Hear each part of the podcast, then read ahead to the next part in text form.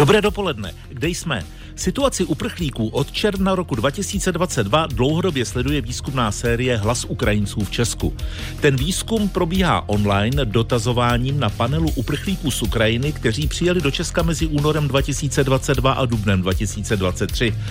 Už dosud bylo sedm vln měření. Panel vytvořil Sociologický ústav Akademie věd ve spolupráci s Ministerstvem práce a sociálních věcí a společností PEC Research. S jejím zakladatelem Danielem Prokopem jsme u mikrofonu. Dobrý den. Dobrý den. Život k nezaplacení. Danieli, nikdy v moderní historii nepřišlo do Česka tolik uprchlíků v tak krátkém čase. Dalo se na to nějak připravit? Tak uh, určitě cizinců je v Česku už asi jeden milion, no přes jeden milion. Z toho asi 800 tisíc pracuje, takže ty uprchlíci z Ukrajiny tvoří zhruba dneska 30-40% eh, těch cizinců. Takže jakoby na, tu, na ty uh, věci, které jsou potřeba k integraci cizinců, vzdělávání a v dalších oblastech, se podle mě dalo připravit. Částečně už ta republika připravená byla, ale málo ale samozřejmě se nedalo připravit na to, že přijde 300-400 tisíc lidí během pár měsíců. V Česku zůstává přes 300 tisíc uprchlíků, integrace tedy logicky musí pokračovat, přes polovinu uprchlíků chce zůstat další dva hmm. roky, tím se tedy ohlížíme za uplynulými dvěma lety, ale díváme se také do budoucnosti. Bude to jiný způsob integrace, než byl dosud? My jsme napsali 14 eh, dní po tom, co eh, vlastně Rusko zautočilo na Ukrajinu, tak jsme napsali takovou studii, eh, na co se musí Česko připravit v integraci uprchlíků, docela detailní. Většina věcí teda bych řekl, že se potvrdila, včetně toho třeba, jaký byl průběh tím bydlením, který, který odpovídal tomu pozitivnímu scénáři a podobně.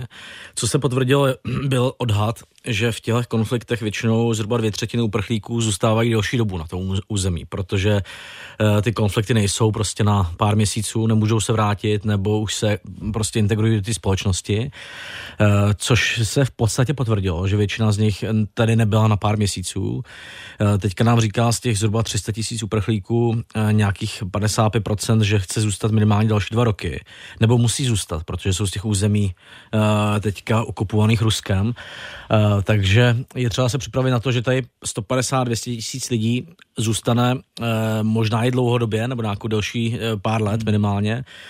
A teďka jakoby tam je nutné prostě investovat v tom vzdělávání a v dalších oblastech do integrace, protože samozřejmě je riziko, když to neuděláte, tak vám vznikne část společnosti, která je trošku vyloučená, nebo její část je vyloučená a ta druhá generace uprchlíků třeba není úplně integrovaná a je potřeba pokračovat v těch dobrých věcech, které se staly a omezit ty uh, negativa, jakože třeba jazykové vzdělávání úplně neprobíhalo nejlépe. A, K tomu se dostaneme. Mě by zajímala ta dlouhodobá integrace, hmm. z které profituje vlastně celá společnost. Jak se to dělá?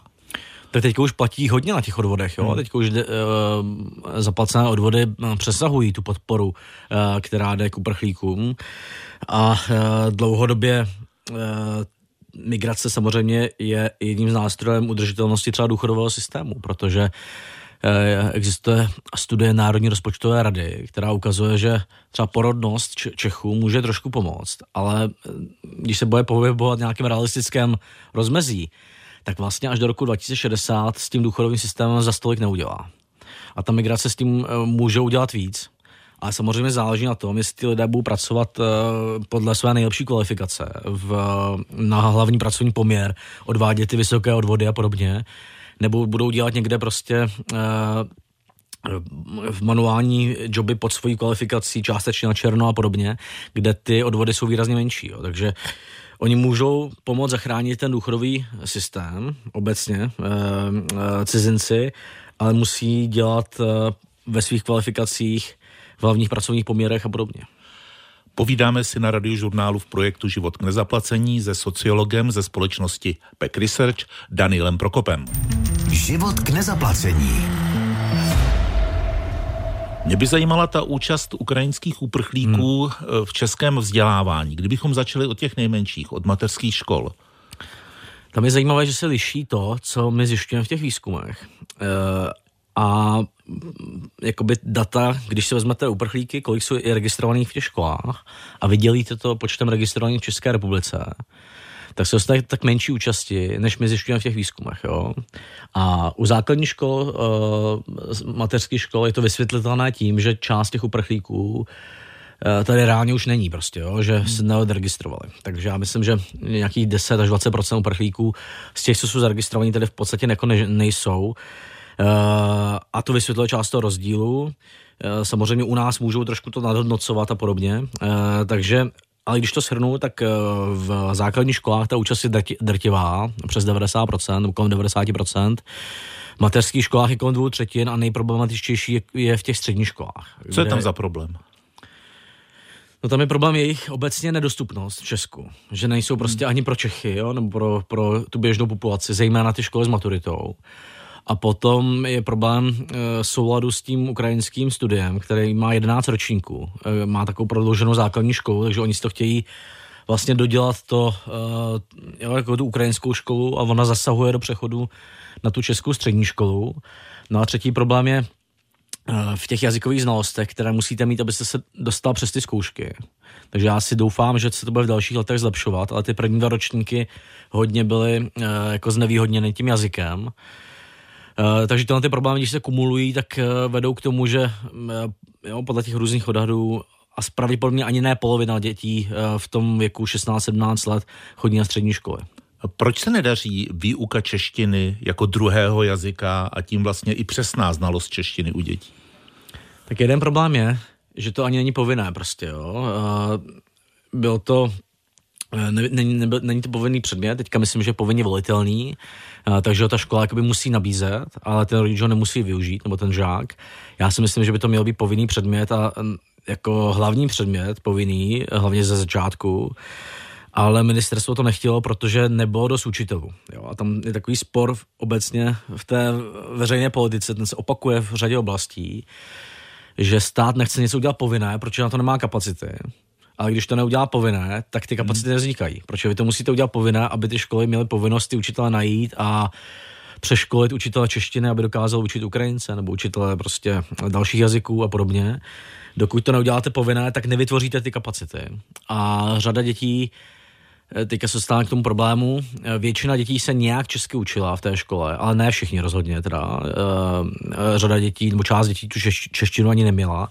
A ti, co se učili, tak se často učili velmi jako málo intenzivně. Takže intenzivní výuku češtiny mělo v těch školách v průběhu těch prvních dvou let 20-30% dětí.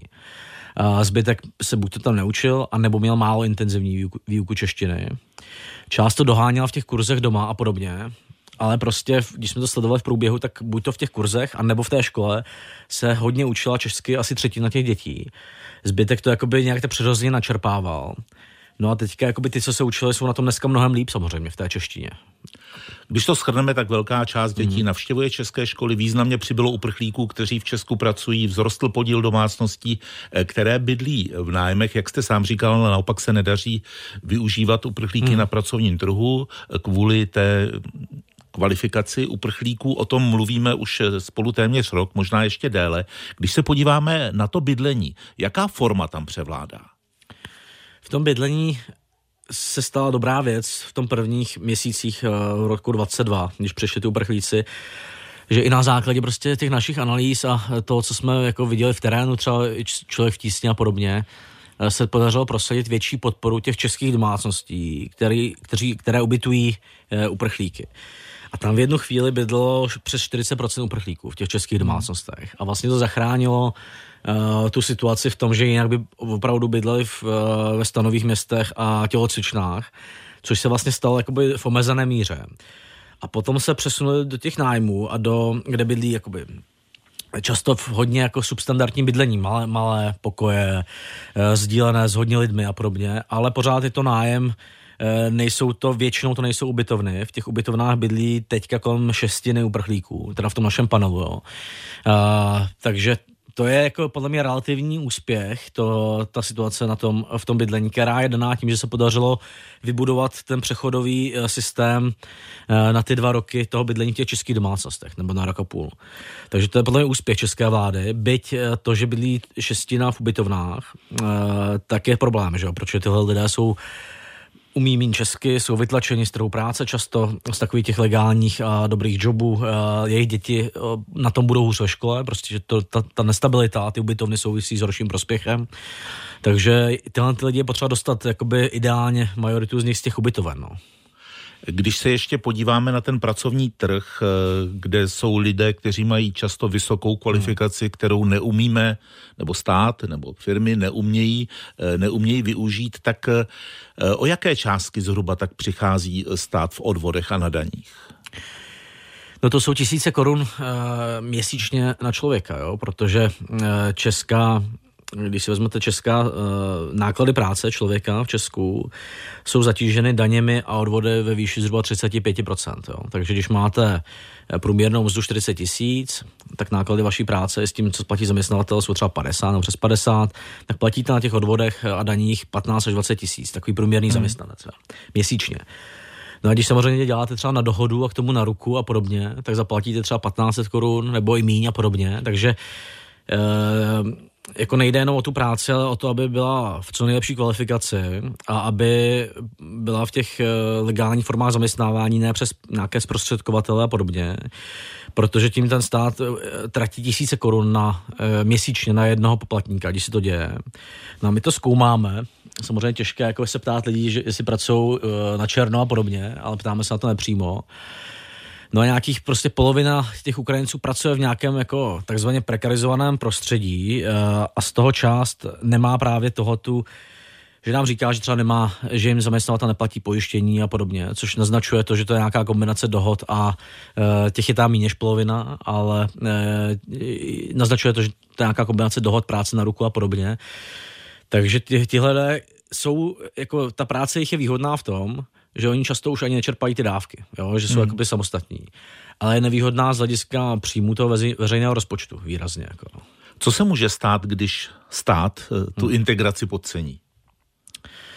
Tak jedna věc je, že se ochuzuje prostě ekonomicky, že eh, firmy, eh, když se bavíte třeba s Ervinem Dobrovským, kteří vedou takové ty portály na nabídky práce, tak dneska se hodně hledají kvalifikované nebo středně kvalifikované profese, a když tam nedokážete dostat ty lidi, ty cizince, tak eh, tím ochuzujete ekonomiku eh, výrazně. A druhá, druhý problém je v tom, že když ty cizince vytlačíte do těch ubytoven a nízko kvalifikovaných profesí a podobně, tak tam vzniká konkurence s tou chudší částí české společnosti, která vede k takovým těm negativním sentimentům. Hmm. Jo, jakože i takové ty bitky a podobně jsou dány tím letím, že prostě tam souboj o ty eh, místa na těch ubytovnách a podobně. Takže vlastně posilujeme takové ty negativní věci, které potom vidíme v médiích, byť to jsou třeba jednotky případů, tak, tak kazí to, jako to veřejné mínění výrazně. A za třetí eh, prostě dlouhodobě, byť to je třeba, eh, často to byla imigrace z nějakých zemí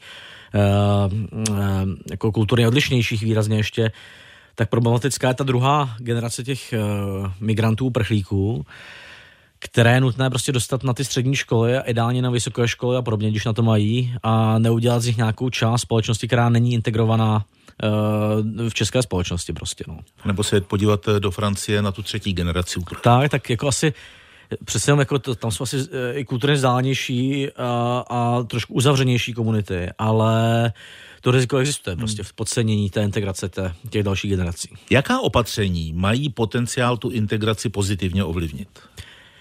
Já si myslím, že teďka je to hodně o, o tom trhu práce.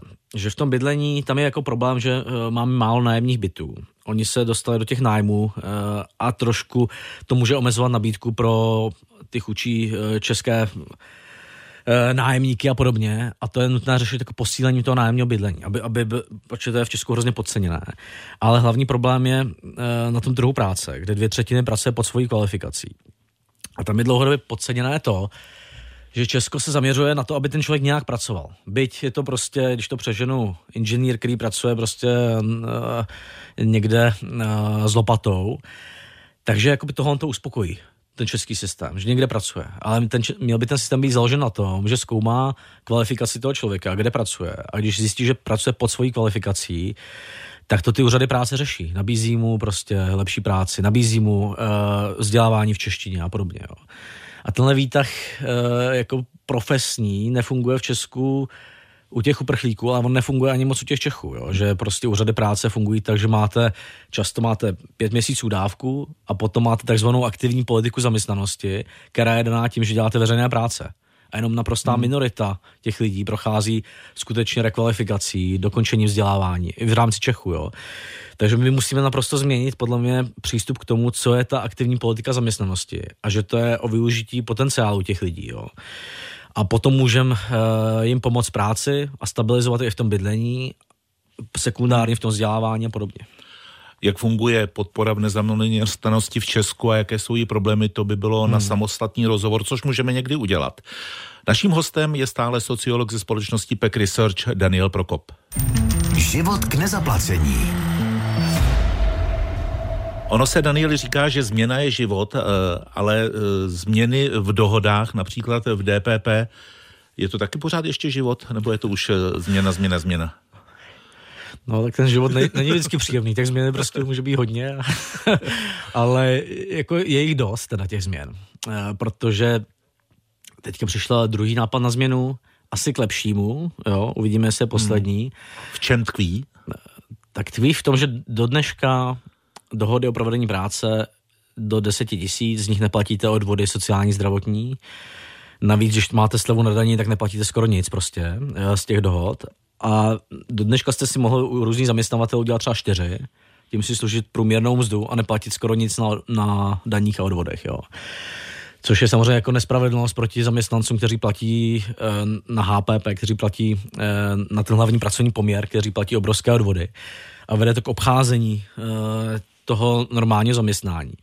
Takže stát se to snažil vyřešit tím, že udělá limit na první dohodu, to je těch 10 tisíc, ale na ty dohody celkově, že měsíčně můžete si vydělat těmi dohodami e, bez odvodu 17 tisíc korun. To narazilo na to, že to vytvářelo velkou nejistotu mezi zaměstnavateli, protože nevíte, jestli ten váš zaměstnanec má tu dohodu někde jinde, takže se bojíte hmm. prostě mu dát tu první. Takže teďka je změna v tom, že by měla být, že byste se měl v tom systému podívat, jestli ten člověk už tam má dohodu, registrovat si tam tu svoji a ty další zaměstnavatele uvidí, že už tam jednu má a ty další dohody budou, pokud to chápu, bez odvodu do 4 tisíc a potom budete platit odvody. Takže systém, který trošku omezí tu nejistotu, je pořád docela složitý. Ale tohle je alespoň částečný uh, krok, jak ten systém zpřehlednit a zvýhodnit, tedy hlavně pro stát. Tak, jakoby, měl by omezit ty, ty, ty extrémní duplikace a měl by trošku vytvořit větší transparentnost pro ty zaměstnavatele. Musí to ale fungovat nějak relativně rychle, protože nechcete e, měsíc zjišťovat jako zaměstnavatel, jestli ten člověk už má dohodu, nemá dohodu a podobně. Já si obecně myslím, že jako dlouhodobé řešení je za A v tom, že proč se ty dohody používají. Jo? Jedna věc je, že tam nemáte takovou legální povinnosti, třeba tříměsíční, no dvouměsíční výpovědní lhůtu a podobně jako. A za druhé, e, že jsou méně daněné. A to je hmm. hlavní, hlavní důvod, jo. A teďka, když máte v Česku normálně úvazek eh, na hlavní pracovní poměr a máte, berete, máte částečný úvazek, berete mezi 10 a 20 tisíci, to znamená, že máte částečný úvazek ještě malou mzdu, tak z toho prostě platíte obrovské daně a odvody. Jo? Kolem, eh, v průměru tyhle nízkopříjmy platí kolem třetiny na denních odvodech z těch nákladů práce. Uh, což vede k tomu, že se to právě obchází těmi dohodami. Takže jakoby řešení je zlevnit tu, snížit ty odvody z té hodně nízkopříjmové práce na těch částečných úvazcích, aby nebyla taková motivace to obcházet. A potom podle mě řešení je eh, v těch dohodách, jako nebrat to po těch měsících tolik, ale říct, eh, vymyslet systém, kde máte nějakou úlevu třeba 120 tisíc ročně a teďka jako máte informaci jako ten zaměstnanec i ten zaměstnavatele, že u toho člověka už je to vyčerpané v tom roce a nemůže dávat další dohody. To by uvolnilo větší flexibilitu, mu dá třeba v jednom měsíci víc, vyčerpá se to, tak už ve zbytku roku nemůže pracovat na ty dohody. Jo? Mít to jakoby roční jakousi slevu v těch uh, dohodách a dá v těch uh, daních a odvodech. Ještě jsem se chtěl zeptat na jednu věc. Slyšel jste, jak se pohybujete v těch kulárech hmm. a tak, že vzniká pracovní skupina proti chávína? Jo, to vzniklo v září už, už, vznik, už vzniklo. No, to vzniklo, eh, to vzniklo jako reakce na doporučení nervů i na, eh, naše studie o tom, jak vlastně ta daňová výjimka eh, křiví ten, to danění alkoholu, proč tichá vína nemají hmm. spotřební daň jako jediný alkohol v Česku. Takže ta pracovní skupina pracuje? Pracuje, pracuje. pracuje. Nikdo, nikdo ani moc neví, kdo v ní je. Jsou v ní zástupci hodně Tam těch... Jsem mířil, no. Jsou hodně v ní zástupci těch jakoby výrobců, ne tolik experti. Eh, nemá teda zatím jakoby jasné výstupy. Takže takový je otázka, jestli to je pracovní skupina pro vymyšlení eh, danění tichých vín nebo pro oddálení danění tichých vín. Jo? Tak vždycky tam ty pracovní skupiny mají dva účely. Buď to, to jakoby realizovat a vymyslet, anebo oddálit tu realizaci. Takže myslím si, že teďka se bude hmm. lámat chleba v dalších měsících. Jaký účel měla tohle ta pracovní skupina? Možná dojde k tomu paradoxu, že i tiché víno vyšumí. Hostem byl sociolog Daniel Prokop. Děkuji za rozhovor. Já děkuji.